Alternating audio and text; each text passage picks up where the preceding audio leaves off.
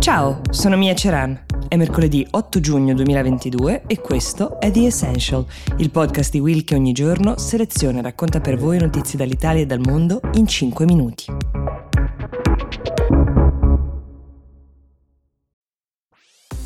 This episode is brought to you by ABC. Station 19 is back for its final and hottest season yet. Andy finally becomes captain, and she's going to give it her all to be the best leader the station has ever seen. Will she succeed? Get ready for fiery new romances and high adrenaline rescues. Watch the Station 19 season premiere tonight at a new time, 10, 9 central on ABC and stream on Hulu. Le ultime 48 ore di Boris Johnson non sono state affatto facili.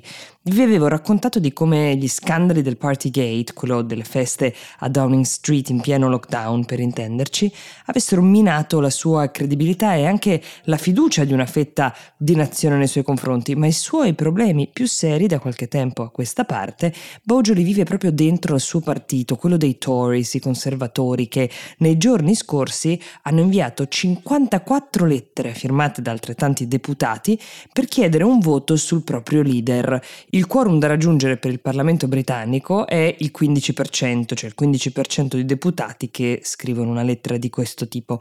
Nonostante i malumori siano covati da tempo, tutto si è consumato nello spettro di poche ore nella giornata di lunedì, quasi per una forma di rispetto, infatti, i deputati hanno aspettato la fine del giubileo della regina Elisabetta, quasi a non voler macchiare festeggiamenti con queste sanguinose lotte di governo. Poi hanno inviato le suddette lettere, ma rapidissima è stata anche la risposta di Boris Johnson, che non ha aspettato, ha voluto subito chiamare il voto, senza attendere, in uno slancio che alcuni hanno interpretato come un atto di sfida quasi, no? di quell'arroganza che spesso gli viene contestata. Venitemi a prendere subito, non vi temo, quasi sembrava questo il suo tono. Altri invece hanno interpretato questa scelta come la scaltra idea di non lasciare tempo ai deputati di organizzarsi e poter tramare ulteriormente, raccogliere ulteriori defezioni. Se di strategia si è trattato, ha funzionato perché la sfiducia non è passata. 158 voti contrari su 359, non pochi, ecco questo è il dato da registrare, ma Boris Johnson è ancora in sella, dettaglio non da poco, il voto era segreto, il che sicuramente ha dato più coraggio anche a quelli del partito che magari non lo avrebbero mai tradito palesemente.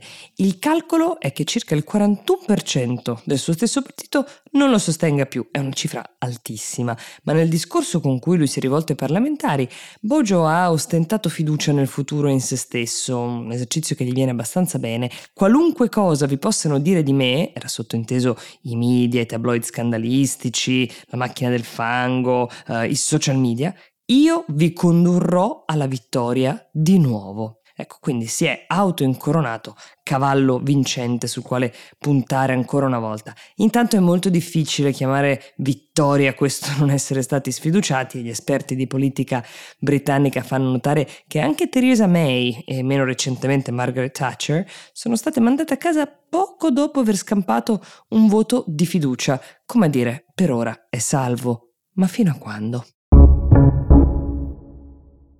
Si è consumata una scena piuttosto forte e rara durante l'ultima riunione del Consiglio di sicurezza delle Nazioni Unite a New York. Qualcuno potrebbe arrivare a descriverla quasi come una piazzata se non si trattasse di una sede tanto importante. I protagonisti sono Charles Michel, presidente del Consiglio europeo, e l'ambasciatore presso le Nazioni Unite Vassili Nebenzia.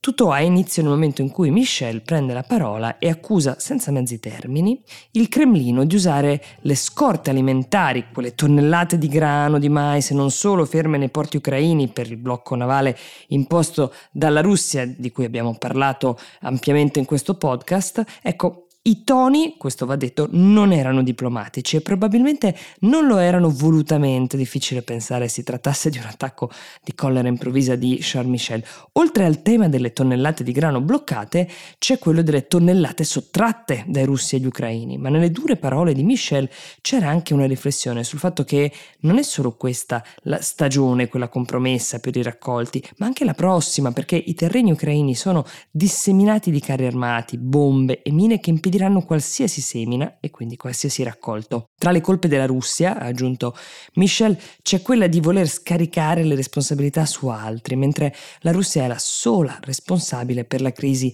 alimentare globale. E questo più o meno è il momento in cui all'improvviso il signor Nebenzia si alza infuriato e platealmente, ostentando questa furia, esce dalla stanza. Charles Michel lo vede e commenta in diretta la sua uscita, quasi una telecronaca. Dice: Certo, lasci pure la stanza, è sicuramente più facile non ascoltare la verità.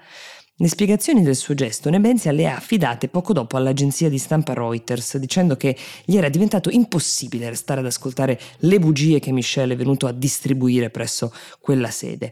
Tutti segnali di una tensione crescente anche sul fronte diplomatico, oltre ovviamente a quello bellico, ma la presa di posizione del Presidente del Consiglio europeo ha un peso importante forse segna uno spartiacque, la rotta dello scontro e dell'incomunicabilità sarà molto difficile invertirla. The Essential per oggi si ferma qui, io vi do appuntamento domani e vi auguro una buona giornata.